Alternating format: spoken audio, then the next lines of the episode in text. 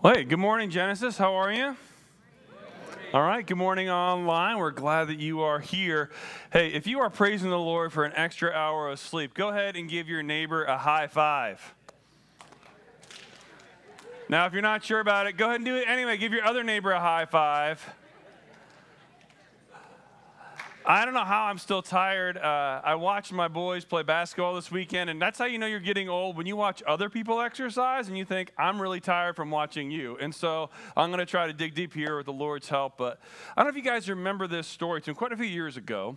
There was a man named Larry Walters. He's from California, and Larry had this dream similar to myself. When I was a kid, I wanted to be a pilot. But Larry and I shared this similarity. Our eyes didn't allow us to do that as far as like a fighter pilot, join the Air Force, or even a commercial level. So Larry's whole life is, you know, wanted to do that, couldn't do it. So one day he kind of got sick and tired and he said, you know what? Today is the day I'm going to fly. Larry got in his truck, drove over to the uh, Army Navy surplus store, and got 45 of these massive, really thick industrial strength weather balloons, filled them with helium, tied them to uh, a lawn chair, tied the lawn chair to his pickup truck at his house. His friends helped him secure it and everything. And so he, his plan was that he was going to just kind of saunter up a little bit over his neighborhood and, get a better you know, view of life and just kind of reflection. And so he brought peanut butter and jelly sandwich with him, brought some drinks, brought his, uh, his radio, and he brought his fully loaded BB gun. And so he thought, I'm going to get up here, and then I'll use the BB gun strategically to shoot down those balloons and lower himself down. You can already tell where this story is going to go. His friends said that's not exactly how it went. Instead, they untied the rope uh, from his pickup truck with the, the chairs and the hot air balloon, uh, it, and all of a sudden they said he shot out like he was shot out of a cannon and started taking off above the neighborhood. Next thing you know, over LAX airport, you get a, a I have an identified flying object of what they became known as Lawn Chair Larry. Lawn Chair Larry elevated to over three miles, over 16,000 feet. If you're keeping score at home, that is pretty high, a little below Everest, but a little above Mount Kenya, Kilimanjaro, if you're an enthusiast like that. And eventually, a 737 said, uh, I have what appears to be a man in a lawn chair in my airspace. The LA SWAT team lassoed Larry down, brought him back down. Obviously, he had, he had passed out by that point. True story, not even making this up. And when they brought him back down and revived him, he wasn't greeted with a hug or anything like that. He was greeted with a $4,000 ticket for obstructing air traffic. then he was interviewed finally after he got through and got checked his vitals and everything. And he was interviewed, and they said, Larry, were you scared? Yes. Larry, would you do it again? No. Good, based on your judgment, right? And then finally, Larry, why did you do it? And he said something profound. He said, I just got tired of sitting around. You know, we've just finished up this series on Sent. And I don't know if you ever feel like Larry or like myself. Sometimes I just get tired of the mundane routine. It just feels like I'm sitting around. I'm not, am I living into everything that, that Jesus has for my life? And that's what the book of Acts and the series on Sent is really all about. What happens when God's people meet Jesus, grow in Jesus, have His Holy Spirit start to, to change their heart and their character? And then we live sent. And so, what we're going to do today is kind of look at one of Paul, the Apostle Paul, who, who writes a good chunk of the New Testament, about two thirds, his example in the book of Acts. But he gives us some clues here. But what we're doing, we're following a very biblical pattern of living sent. And look at this. Pastor Jerry last week used he used trees. He talked about a, a seed and then a sapling, then a little bit uh, mature tree, and then a tree with fruit. This is don't be overwhelmed by this chart, okay? Don't worry. There's not a quiz on it, but maybe later. This is a way we talk about disciple making as well. When we look at the Gospels, Matthew, Mark, Luke, and John, these are Bible words that Jesus used to talk about when you put the, the stories together chronologically. How are we maturing in our walk with Jesus? You, and you'll, you'll maybe recognize some of these if you're familiar with the Bible at all. Come and see is an invitation Jesus makes. And then each, each one of these, there's some intensity and there's some time. And then he says, Follow me. Then follow me, and I'll make you fishers of men or fishers of people. And then there's the full surrender, or it's the sermon where he preaches, Come and die. And the disciples are like, Don't preach that one. The people are going to leave. And it says the crowds actually did go away, but there is a cost. And then he says, Abide and go. And that's the Great Commission, this multiplication of disciples that the book of Acts talks about. But you notice the order there is abide and go, not go and abide. And so we're going to look at the book of Ephesians today. We're going to summarize the whole book. You're going to feel great about yourself. And so we're going to cover a lot of material, and this deserves like a six week series by itself, but we're going to cover in one. I don't know why, because that's what we're going to do, okay? And we're going to focus on this living sent, abiding, and going, not going and abiding. It's easy to get you get caught up in like, okay, I got to do more. I got to do more. I got to my regular rhythm, right? I, I wake up and, and, and then I get going. I go off to school. I go off to work, and, and then I go to my meetings, and then I do the to-do list, and then I go to Costco, and then I wish I would have got bought so much at Costco, and then I go back there again, and, and then I keep going, and, and then I get home and I make dinner, or I drive through, or maybe don't even eat together, and then I do my school stuff, and then I entertain myself a little bit to numb things out. I go to bed a little bit too late. I should have gone to bed sooner, and then I wake up and do it again. Is that just me? You're not going to lie to me in church, are you? Okay, fantastic. And so there's more, and that's what we're going to look at today. How do we live into this identity that Paul writes so we don't get sucked into going and abiding, but abiding and going? And so if you have your Bible, go to Ephesians or a Bible app. We're going to camp out in chapter 4, but let me summarize the first three chapters for you. Paul says, here's what your new identity in Christ looks like. And he uses the word Ephesians 1 1. He talks about being God's holy people. Holy means set apart or becoming like Jesus. And so the phrase that is really scattered throughout the book of Ephesians and New Testament is in Christ. In Christ occurs 160 times in the New Testament alone. And the largest concentration is in the book of slightly better than the first, but let's pretend, do rewind, do over, Uno reverse. Here we go. And the largest concentration is in? Okay, I almost believed you that time. Good job. And in Christ, again, means out of my identity, my heart, the center of my will, my being. This is who I am. And so it's a phrase that Paul uses to talk about being holy, becoming like Jesus. This is who you are. And here's how he summarizes the first three chapters. It's his prayer, and it's in chapter 3, 16 says, I pray that out of his glorious riches, that's Jesus and Holy Spirit, he may strengthen you with power through his Spirit in your inner being, so that Christ may dwell in your hearts through faith. And I pray that you, being rooted and established in love, may have power together with all Lord's, there it is, holy people to grasp how wide, long, high, deep is the love of Christ. And to know this kind of love that surpasses knowledge. It may be filled to the measure of the fullness of God. Paul seems to be praying, hey, our goal is to be like Jesus, to be holy, to be fully His, to let Him transform our very inner being. That is our identity in Christ.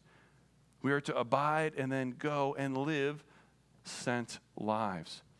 The problem is, we often get that order mixed up. And so Paul goes through great lengths to set up this theological framework in the first three chapters. And in this, this prayer, you can see how he kind of sprinkles almost like a, a, a bread trail crumb of like, look, it's about the Spirit doing it in your inner being. He dwells or abides in you, your heart, your identity. He's putting all this theological language together in one prayer on purpose to remind us hey, get the identity piece right, not just do the behavior stuff. And so, another way of saying that is that your behavior flows from your identity. Say that with me. Behavior flows from identity. That's what the next four through five and six chapters are about. Verse three, identity. Next three, now what do I do? And it's really tempting that if you just kind of open your Bible or scroll through or like do a little search on what words are, what, what's it mean to be a good Christian or something like that, you look at chapters four through six of all the to do things. Here's the tangible. Here's what I'm supposed to, it's supposed to look like. But Paul says, wait, wait, wait. Remember, behavior flows from identity. Don't jump just to that. And so I love how uh, Robert Mulholland talks about the Christian life. He says, the Christian life in its fullness is far more than just being active in your Christian community, affirming a certain set of beliefs, or adopting a particular behavior pattern. It's more than just behavior modification. These are secondary results of the primary reality of a life engaged in an ever deepening union or abiding with God in love. It's His presence, that holy love. It means to have the Holy Spirit inside of you, changing you slowly but surely to be like Jesus. Or you could say it the purpose of being a Christian or a Christ follower is to be Christ like. So Paul sets all this up. And now we go to Ephesians chapter 4. Hey, good job. You're halfway through. Give yourself a hand. Good job, everybody. All right. And then he says, Therefore, which means, in light of everything else, pay attention to this. He says, A prisoner I, a prisoner for serving the Lord, I beg you to lead a life worthy of your calling, for you've been called by God. So he's, first of all, literally a prisoner, but the term means actually something more than his, his you know, physical location. He's talking about prisoner here in terms of he is all in. He is fully committed to God. He is both holy and holy with a WH, God's. I am completely yours, and I'm writing this to you. So you know that my identity in Christ is, is completely rooted in that. And then he says, lead a life worthy of your calling, for you've been called. You know, names are a, a, funny thing. They have a lot of meaning throughout Scripture. And has anyone ever struggled to name their kids? Just us? Okay, we really struggled to name our boys, especially. Seemed like everybody we knew, like, oh, we, we know that person. We don't like that person. There's a lot of those people, or things like that. Anybody else struggle? Okay, a couple nods, a couple liars. Okay, just kidding. No. and so, like, we really struggled and we're like, oh, what is the right name? We prayed. And then I started realizing there's actually a whole field of study dedicated to this. It's called, are you ready for this? Nominative determinism. Yeah, I know. You were not coming to church ready for that one today. Hey, say it with me nominative determinism. It literally means the study of names. NYU professor Adam Alter talks about names and how they have the power to shape who we are. Do you want to hear a few examples of nominative determinism? Oh, thank you for asking. I was going to do it anyway. And so, Dr. Richard Payne is known for his expertise in the field of pain relief. Prince Fielder, professional baseball player. Derek Kickoff, NFL kicker. There we go. You see how this works? Dr. Lee Popwell is a chiropractor can't make this stuff up. Daniel Snowman has written lots of books on the Arctic. Usain Bolt was the fastest man in the world at one point. Get it? Lightning, bolt, fast. Okay. And then Dr. Zolan Ovary. it's true, gynecologist. And Dr. Randall Toothaker is, of course, a cardiologist. You guys are terrible at this. Okay, so, no, yes, a dentist.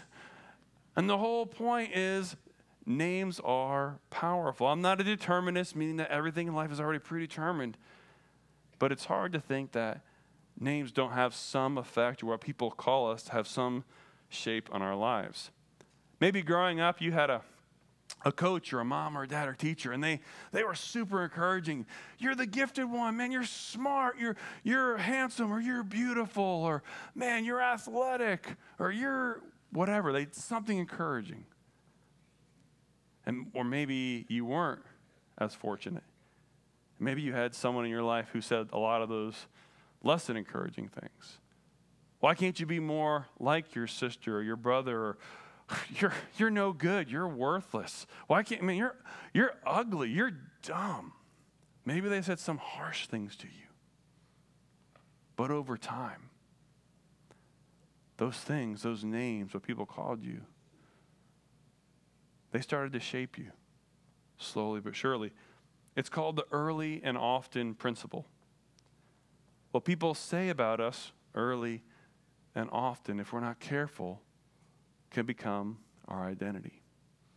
But here's the thing about identity identity is, identity is defined as the truest thing about you. But listen, here's the tricky part, okay? It's the truest thing about you. But the truest thing about you may not actually be true. Because you just have to believe it's true in order for it to believe that it's true. Does that sound true? Identity defines the truest thing about you. So if you believe a lie about yourself, you start to believe that's true. It must be true. That's what they said about me. And then you have this internal narrative, this little dialogue in your head running. But here's the thing about identity only the person you belong to has the right to name you. Remember the old hymn? Jesus paid it all, all to him I owe. So, because of your identity in Christ, he has the right to name you. So early and often, he names you all these things we're going to see in a second here. But the enemy wants you to, to be reminded of your old identity, all these lies. And so here's how Ephesians 4 1 is literally translated. Lead a life worthy of your calling. It's translated, live a life worthy of who God has called you. Isn't that good? Live a life worthy or what he literally calls you. And then here's the list that Paul gives us in the book of Ephesians. Look at all these names of, of who we are in Christ. Man, this is a highlight reel of encouragement. Like we talked about, uh, you know, Pastor Nelson. Man, Truett Cathy, the founder of Chick fil A, said, How do you know you need encouragement? You're breathing. Look at this encouragement. You're chosen and adopted in Christ. You're holy, blameless, loved, redeemed, faithful, forgiven made alive. You have a purpose. You're God's masterpiece. That's great news. That's not just good news, that's great news. So, because of who you are in Christ, you now know how to live. He says, This is what it means to have your identity in Christ. You're holy. And then the second characteristic of your identity in Christ comes in this next passage, verse 2 and 3. Always be humble and gentle. Be patient with patience with each other, making allowance for each other's faults because of your love. Make every effort to keep the unity of the Spirit through the bond of peace. The second characteristic is you're holy and then humble. Tell your neighbor, be humble. Seriously, go ahead. Tell your neighbor, be humble. It feels like a trick question, doesn't it? You're holy and then you're humble. And when your identity is in Christ, we're not talking about just trying harder to be humble. That's like trying to jump and not land. Just doesn't work, right? Like, you can't just try harder to be humble because then you're not humble, right? Instead, it has to flow out of who you are. Humbleness comes out of holy love. And then out of that, you're willing, you're teachable. You don't have to be defensive. You don't have to always fight for, for your way. And then it leads to gentleness and patience, making allowance for those other people or realizing, oh, there's some things in my own heart and life I need to work on. Holy and humble. You can do this because you're secure in your relationship, your identity, your worth, your value. Isn't in all the things you're doing, but it's in that abiding relationship first. Remember, behavior flows from identity. And then Paul continues on. He says, Hey, there's one more characteristic here, guys. To each one of us, grace has been given as Christ apportioned it. And then he gives us whole list. We call these spiritual gifts apostle, prophet, evangelist, pastor, teachers, all to equip the church, God's people. We have a massive task. And so the third characteristic is holy, humble, and then be confident. It's okay. It's not arrogant to be confident in Christ. He's given each of us gifts and talents. And if we use those in confidence to help build each other up, to share the good news of Jesus, that is a good thing. We are holy in Him. He gives us humility to be teachable, available, willing to do anything. And then we have a confidence to use these gifts so that other people can know the good news of Jesus. This is how we live sent. And so this is part of the, the Great Commission. This is what it looks like, the everyday commission. We're supposed to use these gifts, like Matthew 8 talks, 28 talks about, to go out to all the world Go out to your schools, go out to your basketball team, go out to your, your people that you're having lunch with, the, the moms group you're with, the retired group you're with, whatever it is. If he calls you to be a missionary across the other side of the world, this is our identity in Christ doesn't change. It's holy, humble, and confident. And he says, then if you do these things, you're going to become mature. Here's what it looks like. Verse 13. Become mature, attaining to the whole measure of the fullness of God. If you're mature, you're growing, you're, you're having the ability to do some new things that you didn't used to. Just kind of like when you when a little baby is walking. Look at this picture of a baby. This baby's adorable, isn't it? Everybody loves a little baby. I don't care how like cold-hearted you are. You see a little baby and you're like, oh, one, two, three, oh. And we give a lot of grace for those little babies, right? And we give them a little finger to hold. They fall down, we pick them back up. We say that's adorable.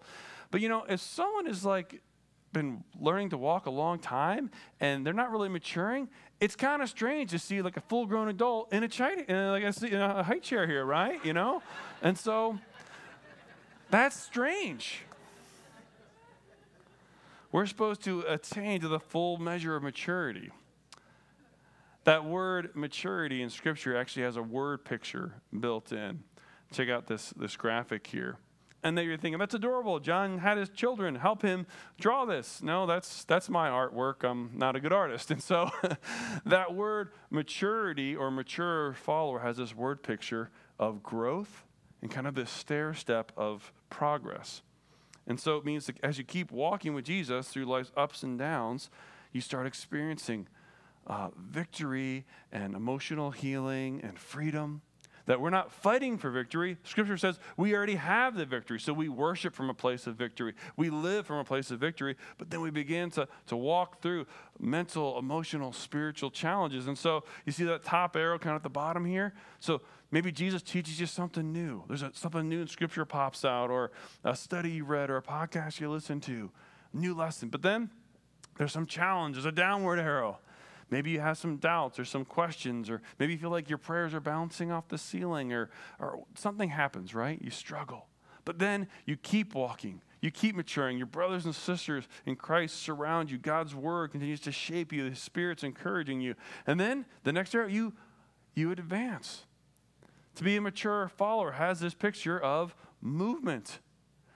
A follower is not a sitter. A follower is not a stander. It implies movement. We have to keep walking with Jesus. And as we do that, He starts, the Holy Spirit starts to transform us in ways we didn't think, I'm never going to change. I'm never going to get past that, that hurt. Or He's never going to maybe help me overcome this pattern in my life or this thought or, or this lie that the enemy wants me to believe. But through the power of the Spirit, He can. And that's what Paul continues on here, verses 20 and following. He says, Put off your old self. Put on the new self, created to be like God in righteousness and holiness. Again, you see this pattern. We're supposed to be like Jesus. Early church father Athanasius, that's a fun word to say. He said it like this Jesus became like us, so we could become like him. It sounds like a tall order, but through the power of the Spirit, says Paul says, hey, this is the expectation. You can do this. You can become like Jesus not in your own strength by just trying hard, but through the Holy Spirit. He says, but be careful, guys, don't go back to this old self. Look at the list. He gives us one more review. Don't go back to the old way. This is a summary, it's not exhaustive, but he does a, some big categories here. Look at this list. This is not a great list. he says, but go look at the new self. and then he says, which one do you want to be? Which identity do you want to remain in? The old or the new? The new one looks pretty good. I, the Holy Spirit can transform you. Now, if you're if you're not careful, this can look like a list of rules of do's and don'ts. But remember that behavior flows from identity, and Paul has set up this whole theological framework. Say you're in Christ. Now this is how you live. You know, when I when I first got married, here's a, a wonderful little picture, like baby John and Erica. Isn't that? Oh, one, two, three. Oh, it's almost like it's good as a baby, but not quite. When I first got married, I, I there were some things I knew I signed up for. Love and cherish, faithfulness and you know sickness and in health. We had those vows. It was great. But then there were some things I, I didn't know I signed up for. Like, apparently, you don't drink out of the milk jug, and you never leave a dirty dish in the sink. And, uh, you know, if she asks, Do I, Does this black dress make me look good? The answer is yes, yes, it does. And then when she says, Hey, we should get a pet cat, I probably should ask a few more questions next time, you know? And so that's not Photoshop, real Cheeto. And so, but when I learn these different things about my wife, or she learns different things about me, I could look at those as a list of rules, of do's and don'ts, or And if I did that, it, we'd be pretty frustrated, we'd be pretty bitter, we'd keep score, we'd be pretty self focused.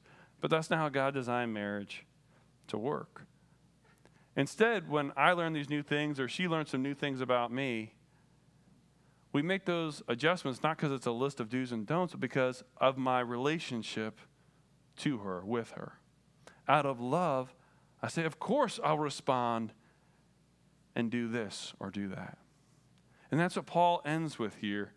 He says, Guys, this is not a list of, of rules. He's not saying, Hey, good luck with that.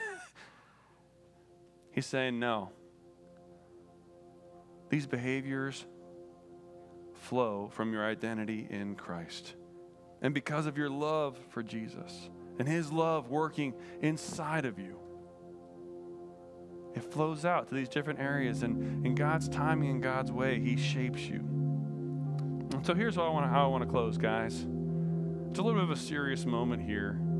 Gonna, we're going to give some space, but we're going to go back to Ephesians 4 1. We're going to start, end where we started. Remember, he says that I urge you to live a life worthy of the calling, literally, of who God calls you to be.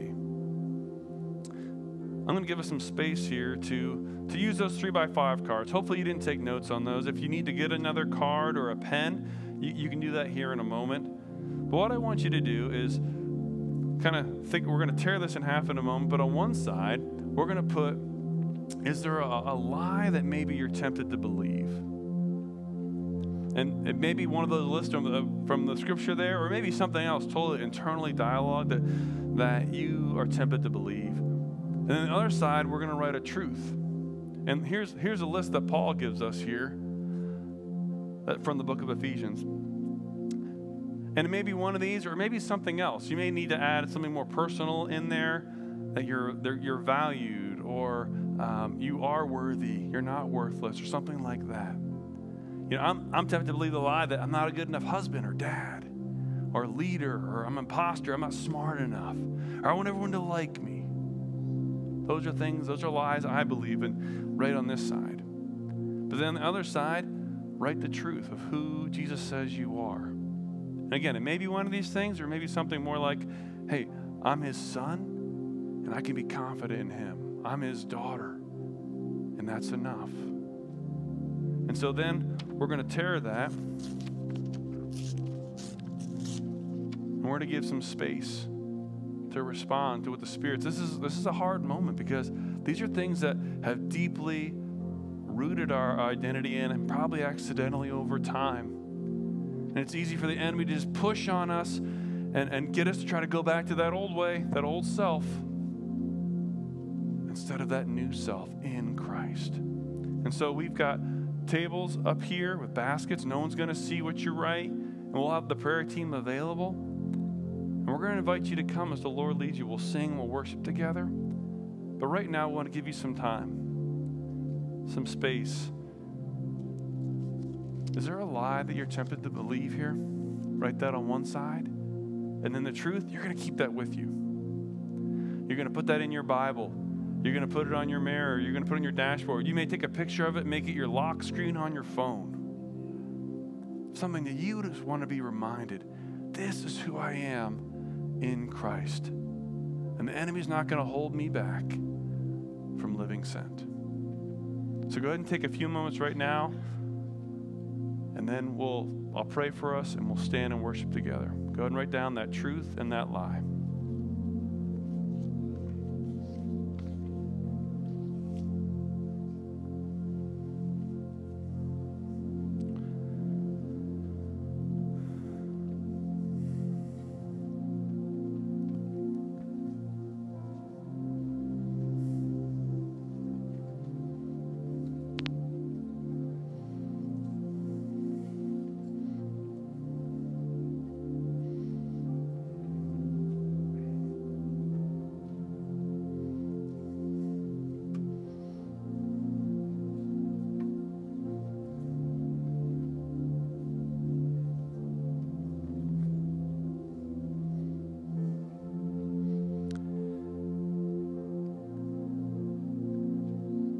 As we sing together, you may need some time to sit there, and that's okay. You may want to pray with some folks around you. You may want to kneel in your chair where you're at. I don't know what your comfort level is, but we also have uh, elders and staff and po- folks on our prayer team up front here that would be so, so thrilled to pray with you if you want to talk to someone about it, or you may just want to go ahead and put that lie in the basket and leave it there and keep that truth and hold on to that. Let me pray for us. Jesus, we thank you for the truth of who you are. The God, in Christ, we are chosen and adopted. We're holy and blameless. We're loved and redeemed. We're faithful, forgiven. God, we're, we're your sons. We're your daughters. We're made alive in you. We have worth. We have value. We have a purpose. God, you've created us on purpose. So, God, we pray for the Holy Spirit to, to, continue to fill us and form us, to make us more and more like Jesus, to make us holy, humble, and confident in you. So we invite you to move in this, in this timing, in this place, as we continue to worship and live lives of being sent.